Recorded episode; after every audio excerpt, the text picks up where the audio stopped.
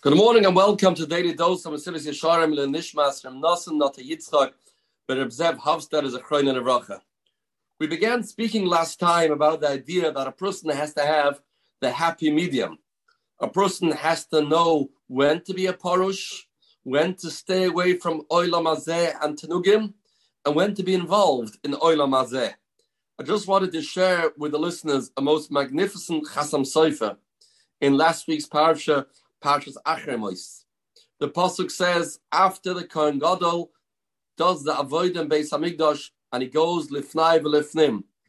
The pasuk reads Ubo Aaron el oil moed. Aaron then goes into the oil moed. Uposhat as big day habad ashalavash ve'nicham sham. Literally, we translate this to mean he takes off the clothing that was made out of bad, made out of the big day Kohen Gadol for Yom Kippurim, and he leaves it over there. Says the Chasim Soif, and I'm reading the Lashon. Al derech hadrash, you know what the pasuk means? Liyois ki hakohen hagadol hoim afrishim zayin yomim. Seven days before Yom Kippur, they separated the Kohen Gadol and they put him in a cubicle in the Beis Hamikdash. There was a tachlis. He had to prepare himself to remove himself from Oilam Hazeh and to start elevating himself in preparation to go into the Kodesh HaKadoshim. But once he's finished, Amaloi, Shleyarbe Lasses Kain Koli Hashana, he shouldn't continue to be noig like this the rest of the year and stop being a hermit and sitting in a place that's isolated from the rest of the world. It's better he should go out and mingle amongst people, be there to inspire Klal Yisrael. Kedechsiv, Yorim Mishpatechale Yankov, Yisrael. The Kohen Gadol has a job to be involved in people's lives, to be Oyev Shalom Veroidev Shalom, to Mekarva Torah. Olachein. Therefore, says the Chasam Sofer, when he finished doing the avodah in Yom Kippurim, we've done the avodah of precious. Ma'ato, uvo arnel oil moyed, Upashat big day habad. Bad is a lashon of bedidus.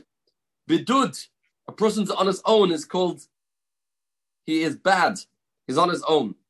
He takes off the big day habad, which means the begodim that he wore when he was on his own. Shoy parish zayin yamim. Perish He no longer should use that midah. Right? Hinicham sham. Take off the big day habdidus and leave them over there. And you'll wait till next year to do this avodah. The rest of the year, the Kohen Gadol is not supposed to be a bodod yeshev. He's not uh, supposed to isolate himself. He's not supposed to sit in a room on his own. No, he has to now do another avodah. He has to go out to the people and be involved in their lives and be makar of them and be warm to them and be one of them on some level we see from this Chasam Sofer, there's a balance. There's times of the year and times of our day that we have to be knowing a certain way, but that's not for the whole time. We have to have the ability to adjust. Sometimes we are the sometimes we're with people. Sometimes we are totally perushim, sometimes we go into the oil of And this is the avoid of Adam alei to do this. And I was thinking to add to this Chasam Sofer the Vilna Gaon tells us that the Kohen Gadol could only go in the Fnaiv Lefnim once a year.